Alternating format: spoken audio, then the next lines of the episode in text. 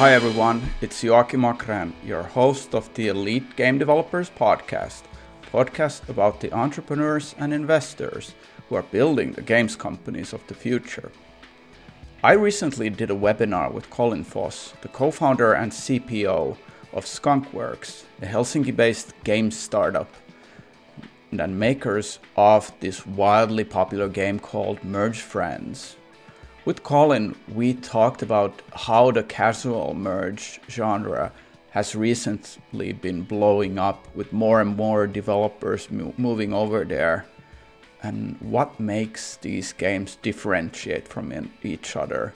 And we're also going to talk about like Skunkworks ways of building this game in eight months with a small budget and a small team, and how they managed to actually create this game that is now growing rapidly. But before we go to this episode, here's a few words from our sponsors. All the developers out there that are looking for an easy game server auto-scaling solution should definitely check out Gameye. Choosing Gameye means choosing your players, as Gameye is a platform independent solution Game sessions are spread out over multiple providers to ensure redundancy and to achieve the best possible coverage in every region of the world. Gameye is your one stop shop for all your server orchestration needs. They have many integrations already in place, ready to go. You also can connect to your favorite matchmaker, anti cheat solution, or network optimization tool to their orchestrator and start running game sessions. They provide the APIs for this.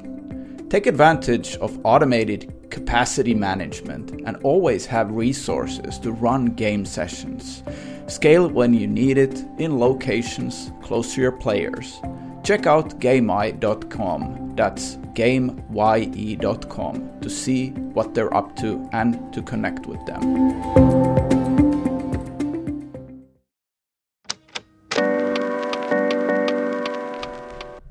Hey game developer, are you looking for great new authentic video creatives? Try something totally new with influencer generated content IGC by Opera Event. Influencers and actors will make specific creative content for your games. An Opera Event will deliver you high quality video ads that highlight the best parts of your game. Get a free video with a purchase of four or more videos Remember to say that Elite sent you to claim your free video. Go to getigc.com to see some examples and get more information. That's getigc.com. Before we go to the episode, you can head on over to elitegamedevelopers.com and get Colin's presentation by either going to the webinars section under the blog or by finding this podcast episode's blog post, where we also share Colin's presentation on building merge games. But yeah, let's get into the conversation with Colin Foss from Skunkworks with Merge Friends. Just go ahead and, and start uh, writing stuff down. And it's great to see already a lot of people have come online. So yeah, Colin, uh, please introduce yourself and the topic that we're going to be talking about. Yeah, thanks. Uh, thanks very much, uh, Joakim, for having me. And uh, thanks for everybody for joining. Uh, today, I'm going to talk a little bit about uh, how we uh, launched Merge Friends and how we built the built the game from scratch within eight weeks. Um, I can actually just jump right in to the slides, and I'll give you a bit bit of a introduction of what we're going to talk about today. So uh, yeah, I have, I'll go through the background a little bit about myself and then we'll go into kind of how we're doing uh, game development at Skunkworks. And then uh, I'll talk about the merge, um, merge genre and this new subcategory uh, called casual merge. And then merge journey, uh, merge uh, friends journey. So this is basically how we came about, um, how we came up with the idea and the, the speed at which we were able to deliver the game and then the future, looking into the future of, of this casual merge, uh, this genre.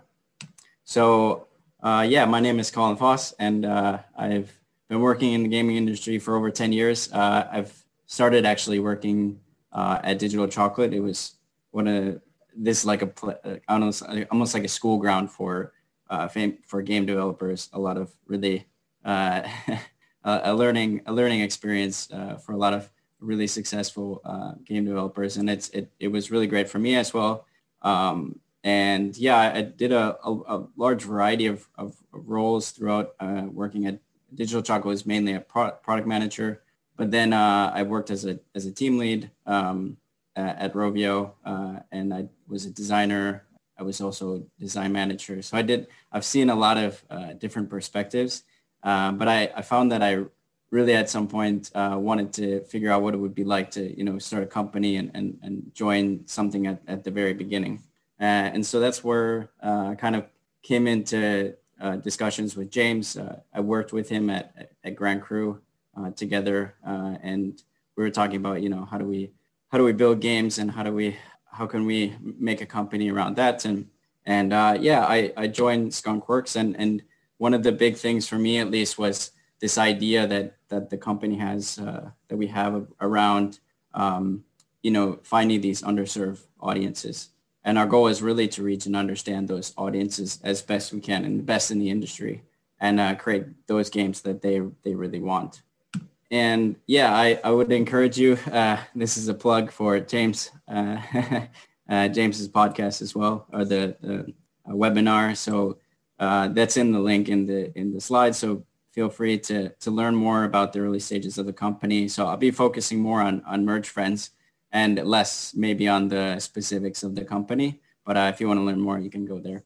But yeah, so here's the overall timeline. So uh, just keeping with the the idea of the underserved uh, audiences, what we what we tried with Emma's Kitchen was to look at uh, the time management. There was after some research that we did. Um, there's a lot of you know stuff that I could go into about you know the analysis that we did with Emma's Kitchen. We found that you know the time management genre was actually quite stagnant and, and the mechanics there um, were basically, there was not much uh, innovation or anything, any action going on in that. So one of the, we, uh, we came up with, uh, uh, James came up with a concept and, and we, um, we put together a, a game uh, quite quickly there. Uh, but we found that maybe there were, there were some, um, there were some issues with the game um, that we needed to, you know, to figure out, and it would have taken a lot longer.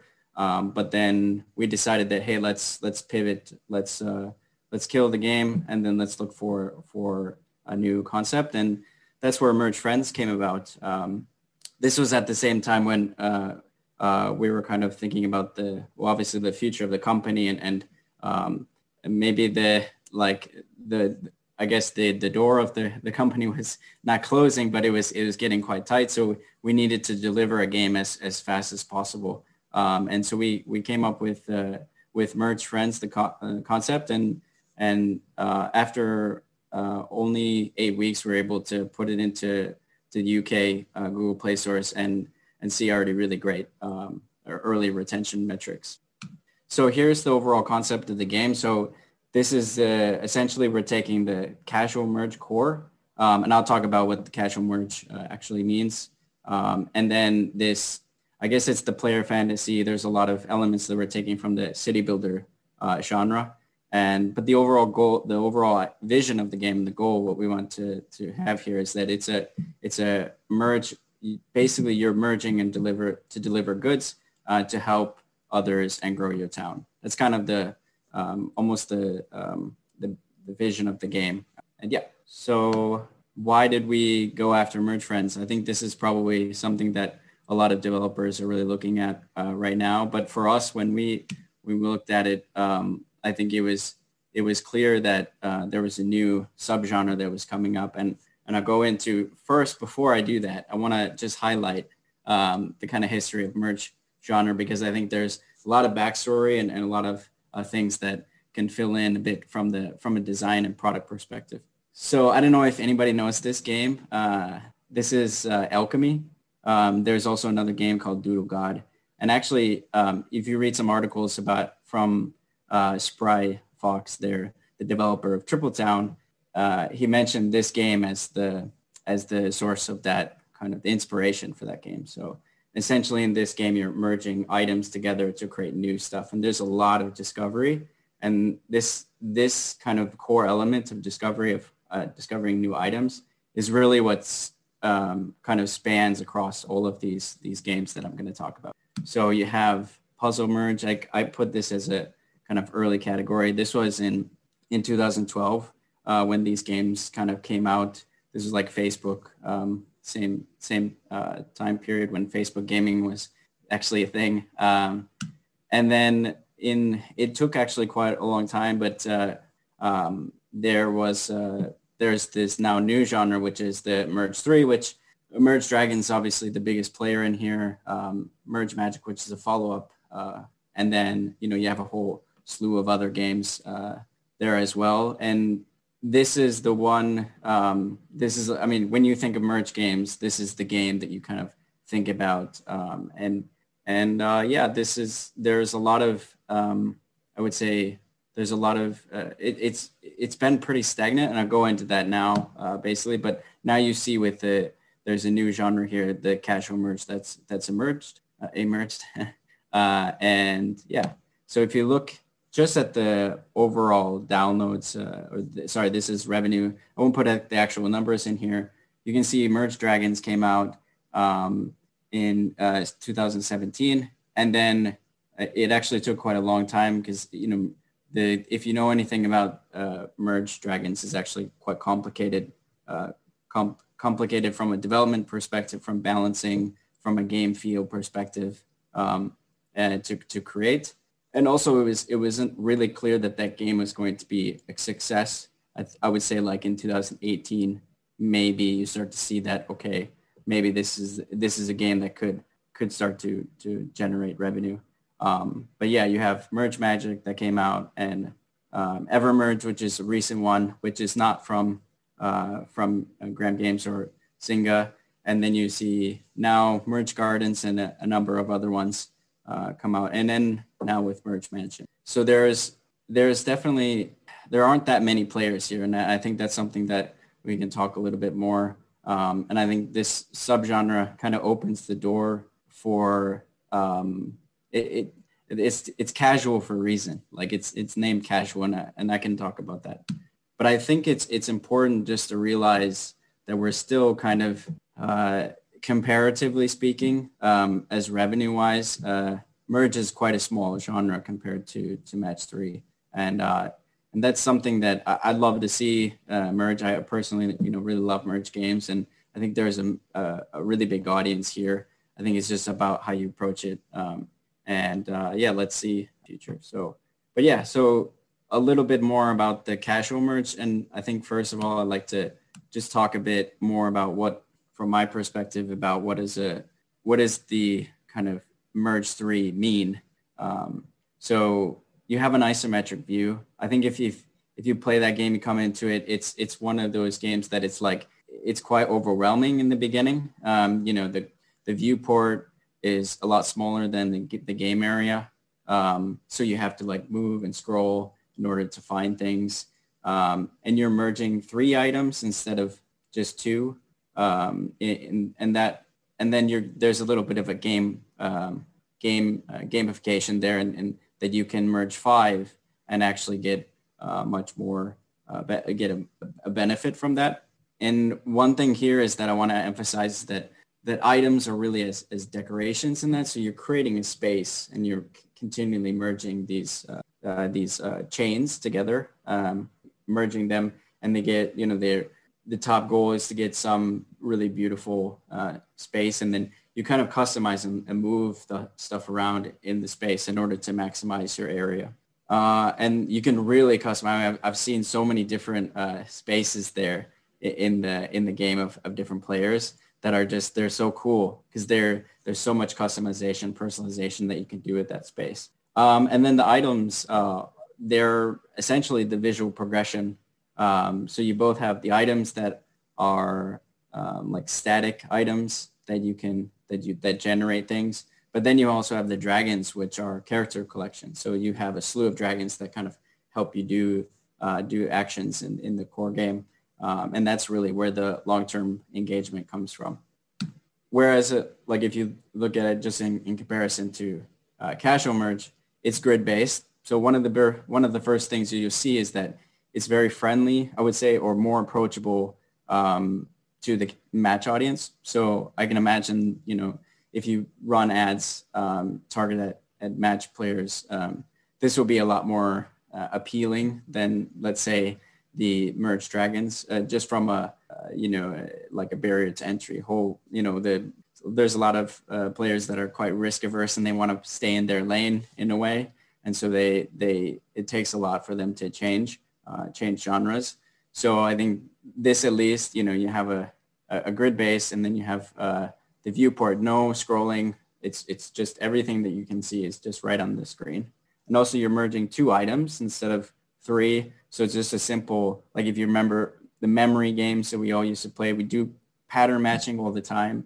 Um, you know, when you're typing in your keyboard, you're saying, okay, I want H. So that's H that I see in the screen. All of that is, is very simple, basic uh, human stuff. Uh, and yeah, and I think one thing that I like really want to emphasize is, is the, is the uh, items as consumables. So the items are basically used in the metagame. You don't have stars. You're not, you know, doing these items. I think in, in the match decorate, you have basically you complete a level and then you get a star which goes to the metagame. In this one, you're actually doing the core game actions and at the end, you actually use that item in the metagame.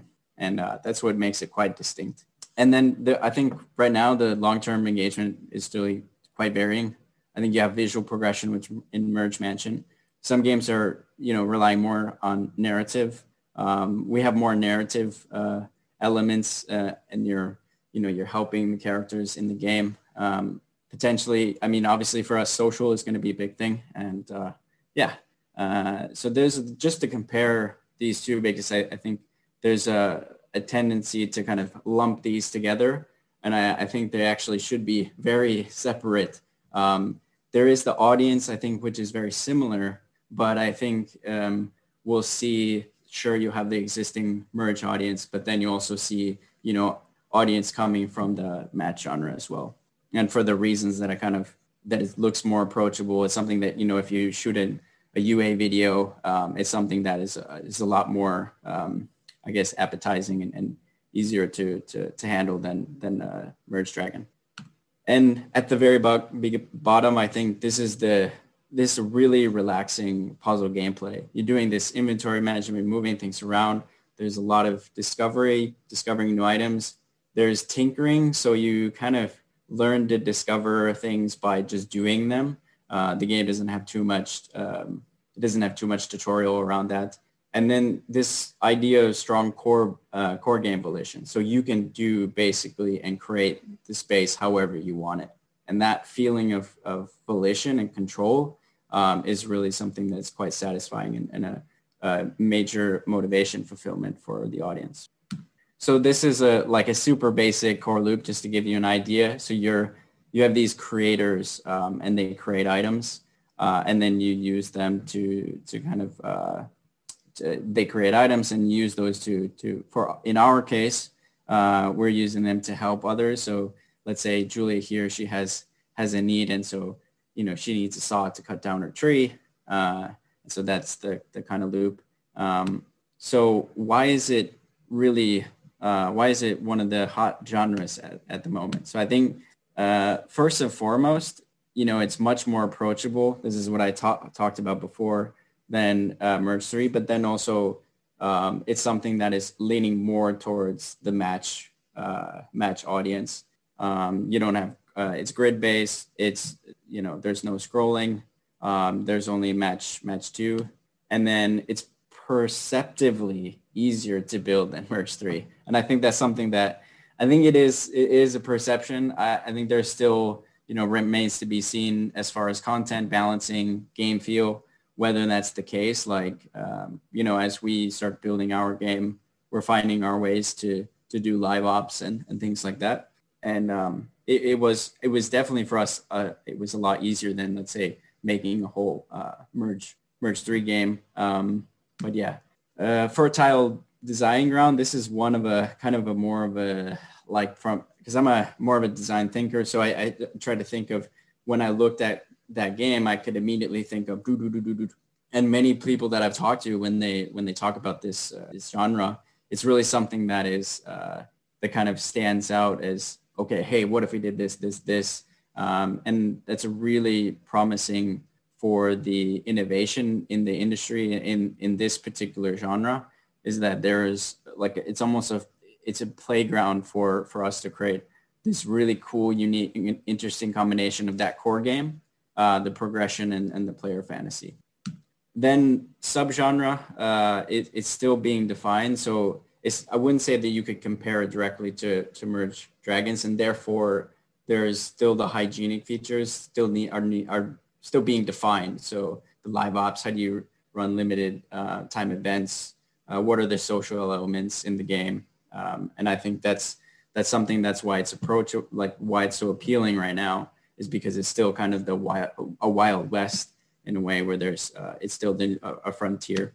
And then it potentially replaces match three as a as a core mechanic for match plus decorate. I think this is a tricky one because um, i think there's to be a, a, there's already a few games that do this. Um, but i think they miss a really a, a really clear opportunity to to find new player uh, the connection, as I mentioned, to the core game and the progression and this player fantasy. This is where we wanted to, to kind of highlight and, and differentiate. So uh, I talked a little bit about why we did the, you know, the casual merge. Um, but the city builder part, this is where we, I, I didn't talk enough about. Uh, so, so essentially what we did uh, in very early stages, we knew we wanted to do this casual merge game. Um, but, you know, we, at the very beginning we just, okay like what what are all the possible combinations of, of different fantasy theme and setting and so we created a whole bunch of different concepts here um, and the criteria we ended up using is something like this where we wanted to make sure that um, that it the context uh, for what the, actions that you're doing in the core loop so that create um, merge and then complete that it, there was a strong really almost a narrative or uh, yeah, context for what you're doing in the core loop. So for us, it was, you know, I build a store uh, and then I use, uh, I create the store. And then once I have the store completed, then I, you know, send out the items to the, to the players. And that's something that then you're growing the town. And it was really clear, uh, intuitive connection there. And then non-alienating and approachable, something that was, you know, something that we've seen, um, we've seen in other, you know, other game genres. Um, we didn't want to go too, so like super fantasy or, or anything like, um, we had some ideas of doing like a Harry Potter style one, but it just, uh, it, it was a, you know, there was some alien like idea that it might alienate some of the audience. So, so we thought about just trying to be as wide as possible. And yeah, cost and time and availability of assets. Like when we're, we're trying to build this game, uh, it was, really just okay what are assets available for us? Being being super pragmatic because um, we needed to build we need to build this game fast. Is like are there town assets? Can we get those really quickly? Like how much time does it work uh, does it take? And those are actually super easy to come by. But if we want to do like character let's say um, an actual animal or something like that with animation and everything that tends to be a bit more tricky um, and wanted to get the game to that, that context to really sit in. And so it was really important for us to make sure that we could find, you know, assets that were easy to execute, but really um, made sure that the immersion was there. And then we, you know, obviously merge friends. Uh, for us, a, a big element here is the social features. So like how can we, is it make sense that there would be social features in this setting? It's really easy. You know, you can have neighborhoods and, and uh, neighbors that are you can connect with. Scalability of visual progression. This is like if I think into the future, how do the assets that we have, how did they scale? Uh, does the visual progression scale? Um, and we could easily find items that we, you know, it's the hammers, it, it's the tools, it's the, the food, it's all of these that kind of fit. Um, and it was really clear what the visual progression would be. And then lastly, this one's a little bit, I think, tied to some of all of these, but but I think the low design risk. So having the ability to really come up with ideas as as really that they were easy to to come up with, um, and make it easier for you to, to kind of uh, build out the game and, and the different systems. Yeah, and uh, so we we end up going through um, through those, and we, we we chose the city builder genre mainly because the connections between okay, hey, we have this core game. What do you use the items for? And then it was like, okay, there's a city builder game. Here is is is the fantasy. We want to build the town. Okay, how do you do that? Then you you serving the customers, and then we thought about okay, here are the different you know uh, items that we could have in the game, and and that was really the player fantasy. We wanted players to really feel like they were helping the town grow, uh, and and that's what we're doing now. Um, and then we saw some early uh, signs, the early progression uh, in Merge Mansion. Uh, we saw that you know there was so much stuff going on, so we tried to think, okay, like let's do the board, let's do a version of the board unlock that would be easier to to comprehend. Uh, so we have these kind of areas on the board that unlock over time, and social. Um, we have a friends list and we're going to expand that um, uh, quite soon and having multiple boards. So these are some things that, you know, this is the mixture of new, better, um, new, better and, uh, and improved. And I think this is where we want to, to this is where we wanted to focus. But yeah, um, I think a couple of points like uh, just about defining the scope. I think for us, the positioning was really clear. We wanted to make sure that uh, when this game came out, um, that it would be distinct enough. Uh, we didn't want to just copy what you know Merge Mansion had done, and I, I think they've done a really great job. But we wanted to position ourselves not as a as a clone, but as a standalone title.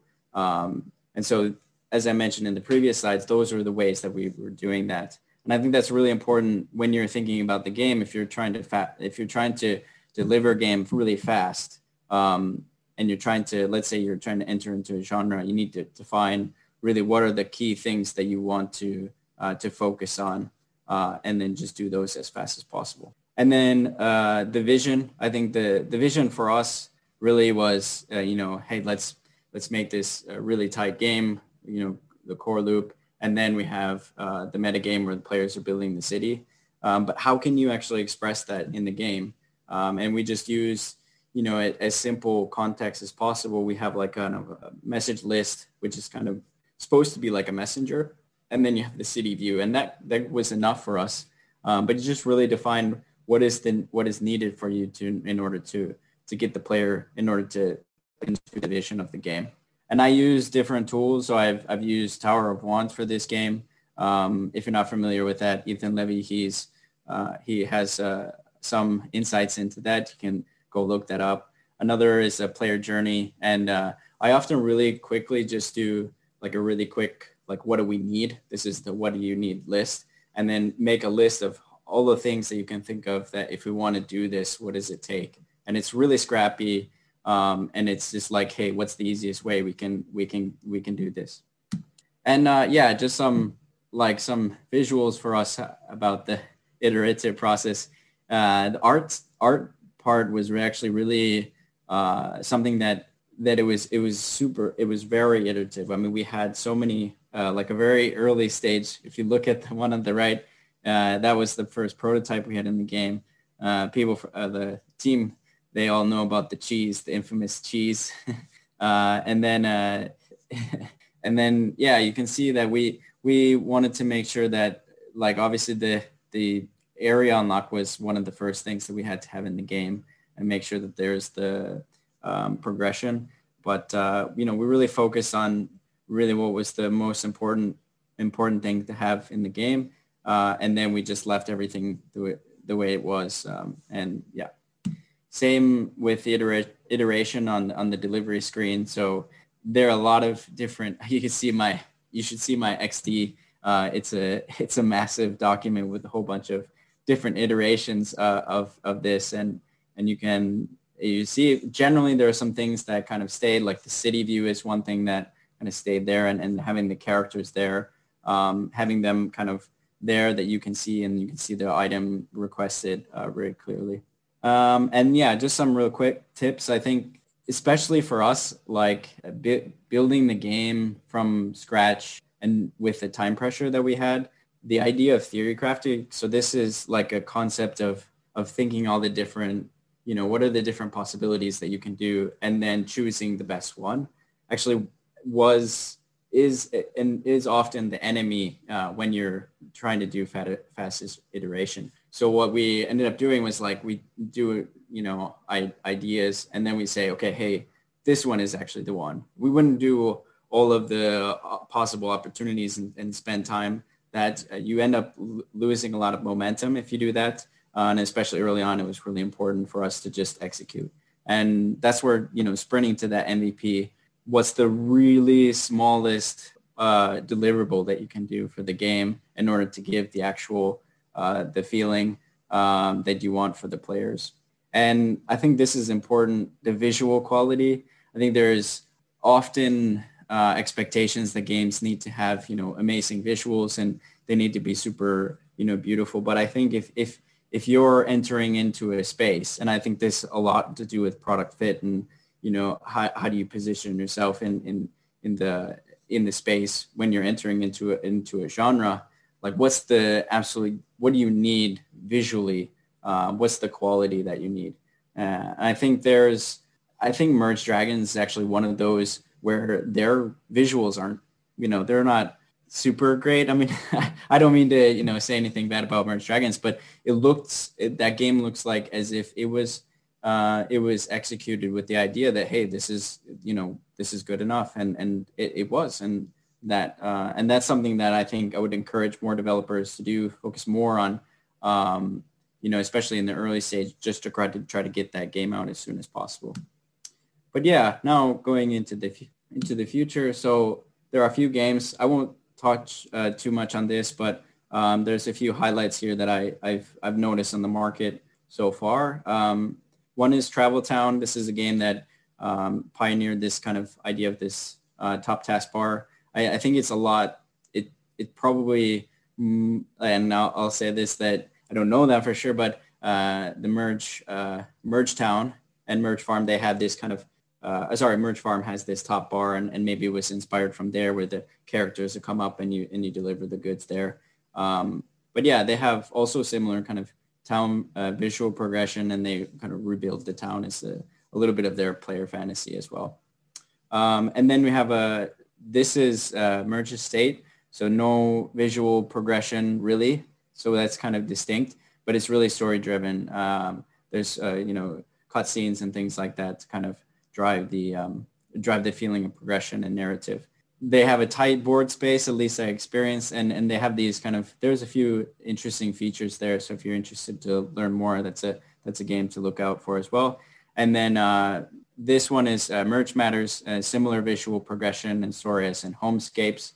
Um, and yeah, I mean, it, it's interesting. I, I think it's it's got potential. I don't know. It, it's hard for me to say. I'm, I'm not going to, I can make, you know, predictions here, but it, it um, it feels very similar to just playing homescapes, um, but you just have the core game. So I mean, maybe that's that's for some of those players that are really interested, but it, would be interesting to see how that develops. Um, and then, yeah, here are my thoughts on sort of the live ops operations of, of these kind of games. Merge Dragons is still the massive player in the merge genre. So if you think of, you know, we have the sub subgenres of, of casual merge and you have merge three.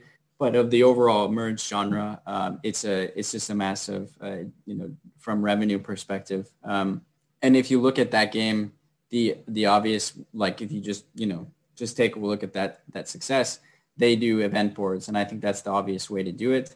Um, but what do you give to the player um, from those event loops into the, that drive into the main loop? And I think that's the only thing that you know is left to be solved here is that uh, Merge Mansion has started to do some of this. So they have items that you get from the from the event loop that help you complete uh, complete tasks. Um, but I think there's there's much more um, things, and this is obviously something that we're we're doing and, and, and thinking very much about, and already have ideas and and uh, are in development. So uh, this is what it, is exciting for for for us. Um, but yeah, I think what's next. You know, I I think just overall, like how big is the market? You know how many players can fit within this uh, this space. I think this is for me the you know this is the for me this is the adoption curve, which is like the it's the merge genre or casual merge uh, adoption curve. And right now we're seeing like some early uh, players come in. They they come in, they see some ads, and they're like, oh hey, this is really cool. Um, and they they come in not from any knowledge of that that that's a you know that merge mansion would be a big game or anything or, or any of the others, but more from the just strictly from the gameplay mechanics. Um, and then you know how big does that you know early majority when you go into the like into the bigger audience like how, how big is that?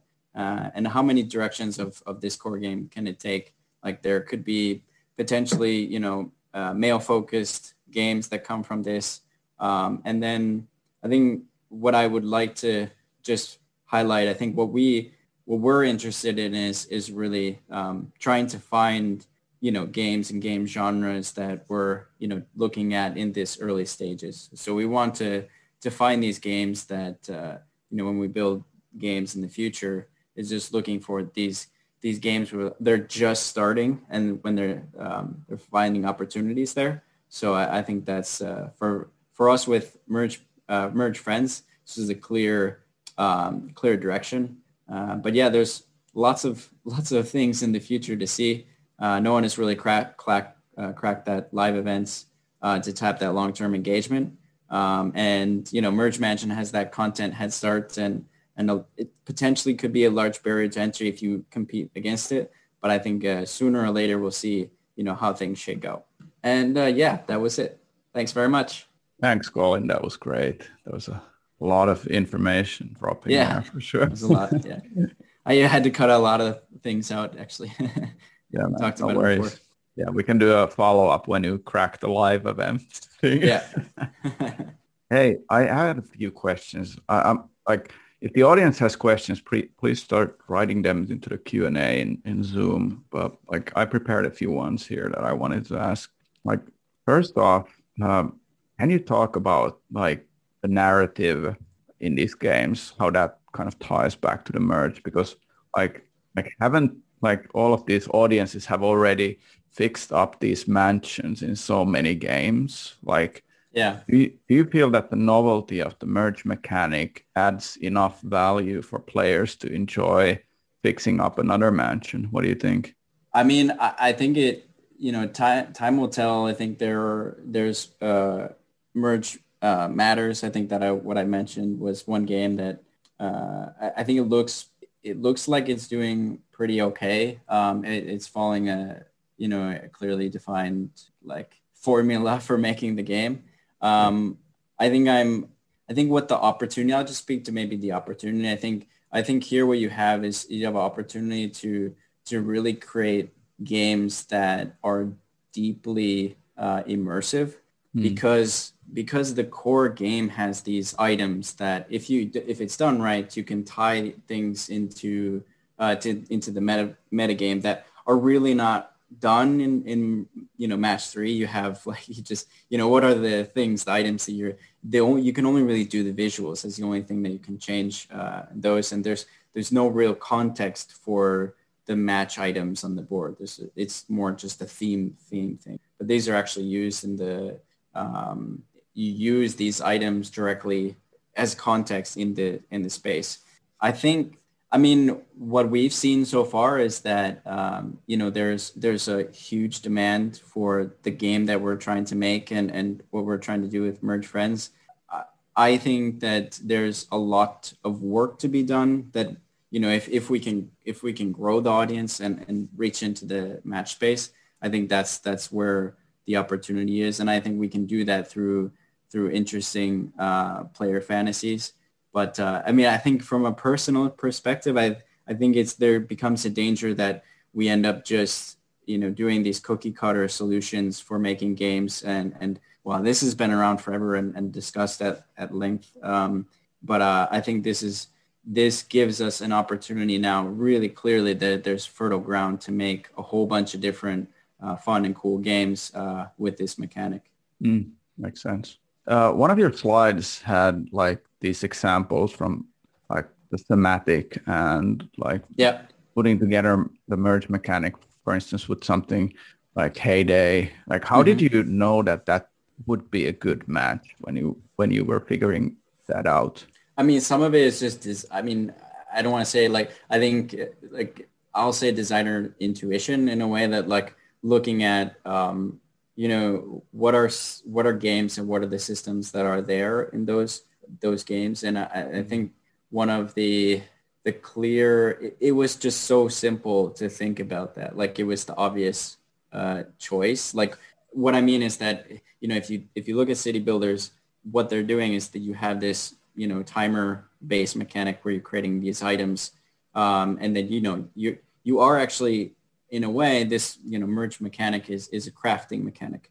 You're crafting items from you know two smaller items. In this case is is they're actually identical but in you know in, in merge uh, in the city builders it's it's you know different items from and then you, you bring them together and they create something new. And it's very sim- similar kind of i guess in a in a theoretical sense. Um, and from a game design perspective, it's also very similar. Um, and so it was it was kind of a it was a natural, and that's why I think you see already, you know, the other you know two games that I had up there, um, Travel Town and Merge Estate, they're done something similar. Um, and so that's I think it's I think what when we we we thought about it was like here is the player fantasy, this is what we want, and then okay, how do we express that? Okay, you're going to be helping others in the town. And we wanted to make it more personal. And I think then those things just kind of connected together um, as a kind of puzzle pieces uh, when you're trying to create a game. Makes sense.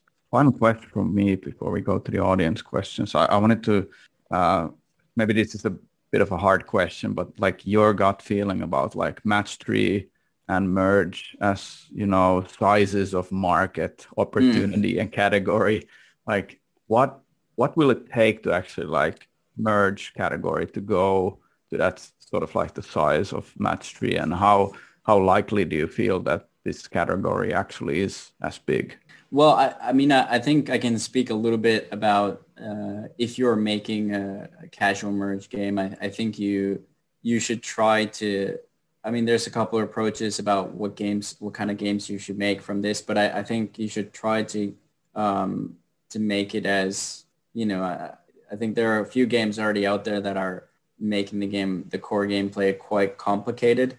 Mm. Um, and there's obviously a risk uh, that if you have too many item chains, for example, and, and too many, um, you know, too long chains, that the players get really confused. And uh, I think you see that in the early stages of, of Merge Mansion as well. Um, and that's, I think, casual making it more approachable um, would be one venture to to look into. But I think there's obviously there's a risk that you re, you know you have to really clearly define like how do you make it more approachable but not remove what makes that game really fun, which is the whole idea of uh, you know that that you have that space management. It's both a blessing and the curse in the genre, which is that you're you're you know you're optimizing the space you're moving things around um, that's kind of the the fun part of it uh, you, you're trying to be smart about it but then that's also maybe a turnoff for a lot of player players and so I, I think that's the the balance of of finding the and it's also the monetization it's main monetization uh, you know you know if you have limited space then you're more likely to purchase some of the you know, if you get a bubble to get an extra item, or you know, if you want to get more energy to spawn more items, I think this is uh, it's a really that, that's a really I would say yeah, definitely a really hard question. Um, but I I think like you might see. I mean, I think love's uh, um, love and pies. I think that's one example of this. It's sort of like a it's like a merge game um, in a way. You know, you, you tap and then it creates another item and then you deliver that. It's very similar. Um, but I think that's a that's a it's a tough question, and I would say that you know approachability, looking at making the game maybe a bit more uh, user friendly in some aspects, but without you know sacrificing what the kind of core core part of the game is. Yeah. Well, hey man, that, uh, thanks for answering my questions. I'm gonna let You're the welcome. audience ask some. So uh, here's the first question that came in today. Uh, how do you, how are you sure when it's time to kill a, kill a game or push it forward a bit more or even pivot? Maybe you can answer that from the merge kind of perspective. Yeah, I mean, I think it was pretty clear cut. I mean, I'll be really frank with that. Uh, with this, I think um, it was really a you know it was more of a pragmatic decision that uh, you know when you're building a, a small company and uh, and, and you know things aren't going the way that you want, you really have to take drastic action to do things really quickly. And I think that's maybe something that's a, that's a learning. And I, I think that you know if you're you know if you're spending two months to validate some assumption, I think that's too much. I think you should really try to figure out what the game that you're trying to make, uh, what is it trying to prove, um, and if you can't get it within you know a month, I think that's when you gotta you gotta exit. It's it's a pretty harsh thing, but I think that you know I, I think there's different philosophies with this, and and for every different type of game there is, there's probably a different philosophy about like how and when you should should kill the game. But I think my my feeling is always like killing it way earlier than uh, than what you even think. Maybe even make it make you uncomfortable. Um, but then take those learnings into the next game and, and make something better. Yeah, that sounds really good. There's a, a question from, here from Alessandro. Uh, could you elaborate a bit on the WDWN thing? Uh, yeah. is it about scoping or defining a uh, minimum viable product? Like what? How do you define it? Yeah, I, I think it's a it's twofold. I, I think what it what it forces you to do is like let's say um, let's say you want a some mechanic or, or some kind of feature in the game. You think as like as quickly as possible just what do you need like without thinking and, and this is again this is like the whole theory crafting kind of the okay here let's do this this this but let's just try to make a list of the things that you think you need there might be some things that you don't know that you're unsure about um, but i think it's uh, for me it was really you know you make that list and that really clearly you'll find elements that are uncertain and then you'll you'll narrow those down really clearly um, but then you can also just say, hey, I don't know, what are the options in that, you know, setting? And then go, oh, we're going to do this one. It's not exactly the approach that I've, I'm used to. And I think this is something that like working in a startup, the area like shifting from kind of more corporate game development is like, if you have some problem, you should look at all the different possible solutions.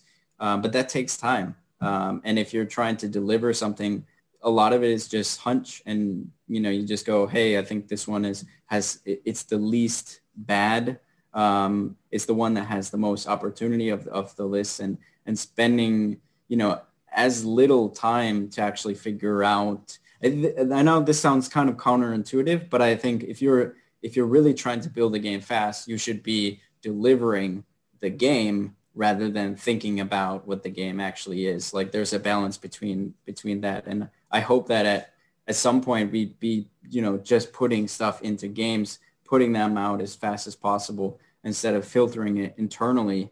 Uh, let the the audience decide. Let them decide. You know if it's a good feature or not. Um, I think that's the that's the recommendation, and that's what I how I use this uh, this tool. Um, this uh, what what do you need? Uh, what do we need? Uh, approach. Right. Uh, question here actually on the topic of the whole webinar is like the, the eight weeks that you spent on on putting out the first version of Merge Friends, like how many were on the team in total when you built that game in eight weeks? Like how many developers? And and another question is, did you do the research for for like the market and the positioning, like in house or externally? Yeah. Uh, so if I'm not mistaken, I think so. In, in the very beginning, we had one programmer, um, and we had uh, two other people working together, uh, me and me and Oli, uh, working on the game to kind of build build out the core part of the game.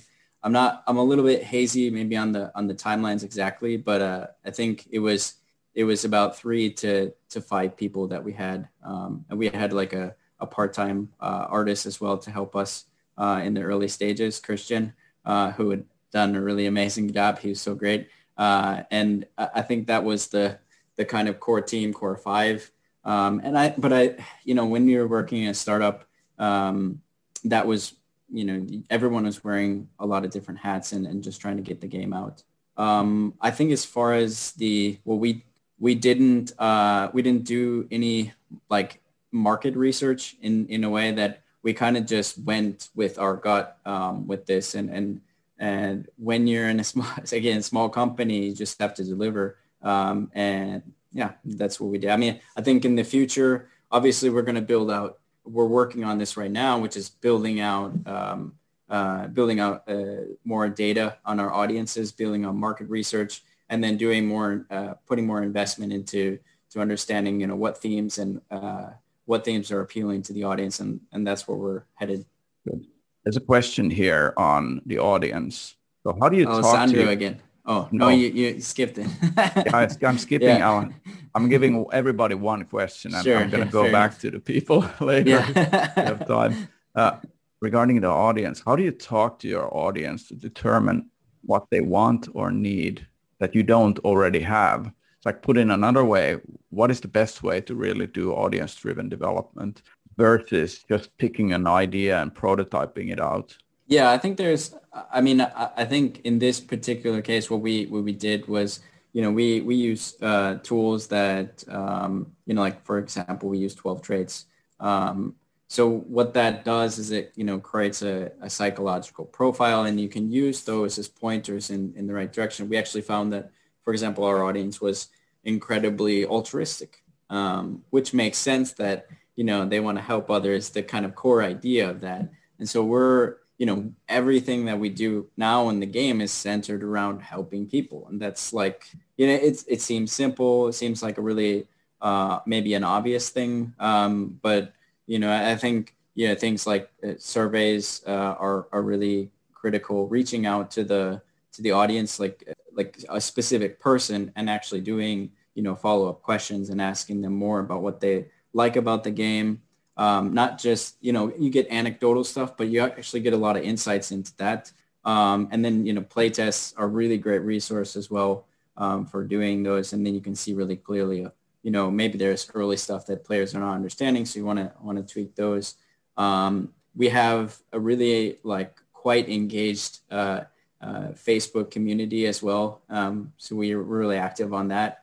Uh, and we look at that all the time and we're like, oh, hey, you know, obviously they're a vocal, you know, they're a vocal minority. So you have to keep that in mind and, and just think about, um, think about that, that, you know, maybe their needs don't represent the entire audience, but we use that for sure to, to understand, um, you know, our audience better.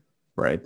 Uh, another question that I picked up here, uh, Jaakko is asking about the metrics that you were looking at uh, to sort of like determine the potential after the first launch? And then did you have a like an iteration round before you would say that this is it? Like can you, can you reveal that sort of i mean yeah it's it's funny. I mean we added features along the way. Um, and I, I, looked at you know obviously like big things are are going to be the late the, the late game. So i wanted to make sure that there are features and things like that that um, that would continue to you know our, our we have train deliveries which are kind of they're never ending uh, these tasks that the players can do. And every day players have these, um, these daily tasks that they complete. So it gives them, you know, every single uh, day on the week, they get the same task. So on Monday, you get Julia's orders and, and so players expect this kind of cadence and these are things that they come back to.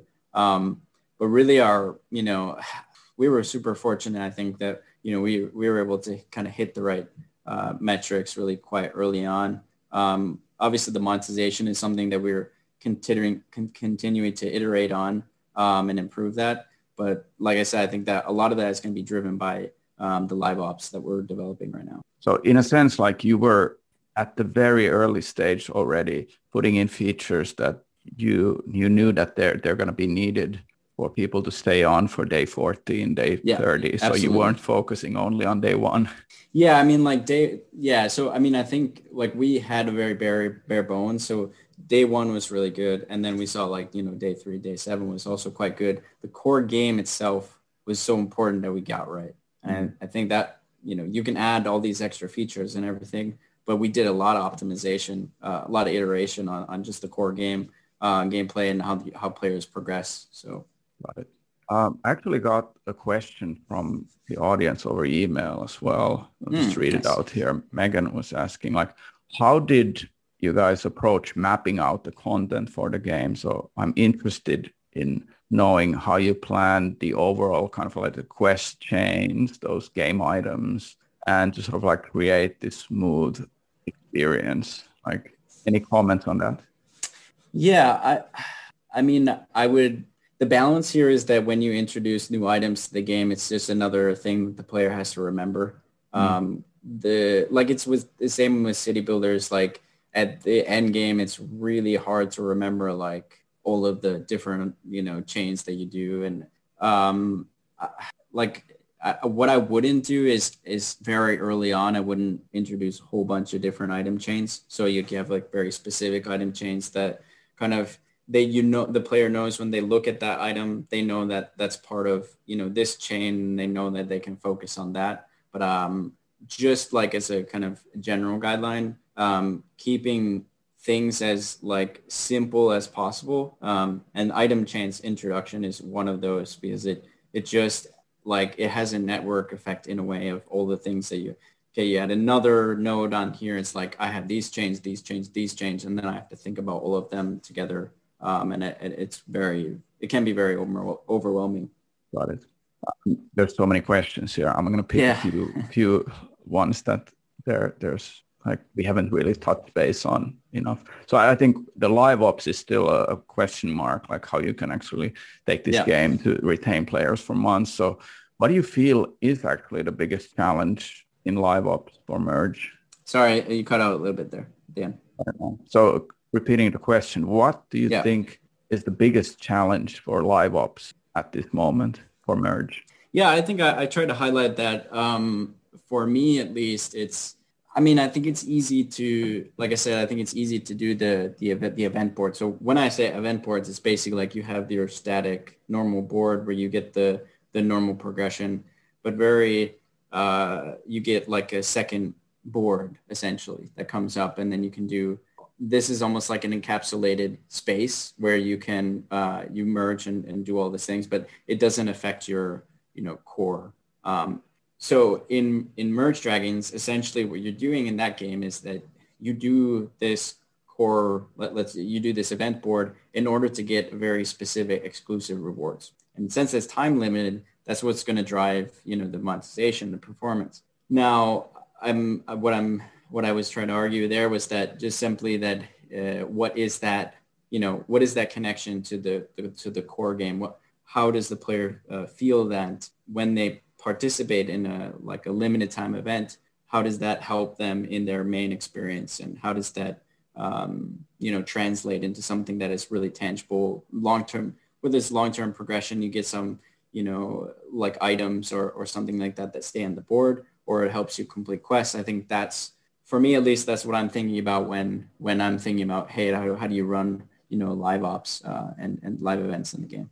Yeah i'm going to do a final question here which sort of we didn't touch base on yet. Um, do you feel that the merge mechanics like blending those with another genre something like like idle like uh, what like the idle games like what Kolibri is doing or yeah. do you think there are other kind of fusions with categories that you you make you think that make more sense for merge to be a part of? I think I can say that like I would just you know canvas the space because I, I, think one thing that you're really looking for is visual progression. Mm-hmm. So what are the different ways you can do visual progression? And then you know I mean I think that this is very simplified, simple, simple, uh, simplistic approach to this. Um, but I, I, think that could give you some insights into, you know, what are some possible, you know, ways of, of doing this. But um, I mean, I think, you know, it, the, idle mechanic go, comes with its own territory of, of um, you know, with the numbers and, and having uh, a lot of, you know, the progression and things like that. Uh, but I, I, think that's at least, you know, what are the different, vi- like literally visual, like what are the ways that you can show visual progression and, and maybe go from there. Oh man, this is this is really good. Uh, I'm gonna put this up on the Elite Game Developers YouTube channel later today yeah, and cool. sharing it all all over the place. Uh, but Colin, this was really fun. I think people can reach out to you on LinkedIn. Yeah, absolutely. Yeah, yeah. yeah feel free to reach out to me and and we can have a, a merge merge party. Good stuff, man. Hey, thanks, take care. Thanks, uh, see you again. Bye bye, yeah. man. Take care. Bye. Bye, everybody. Thanks again, everybody, for listening to the episode. If you're not following or subscribed to the podcast yet, please do so on your favorite podcasting app so that you'll get notified when next week's episode is available. And if you haven't subscribed to our newsletter yet, you should do that at elitegamedevelopers.com slash newsletter and you'll get our weekly news on Friday mornings on everything regarding gaming startups, financing, M&A, whatnot, my sort of learnings from that space. So check that out, and I'll see you next week again on the podcast. Have a good one. Bye bye.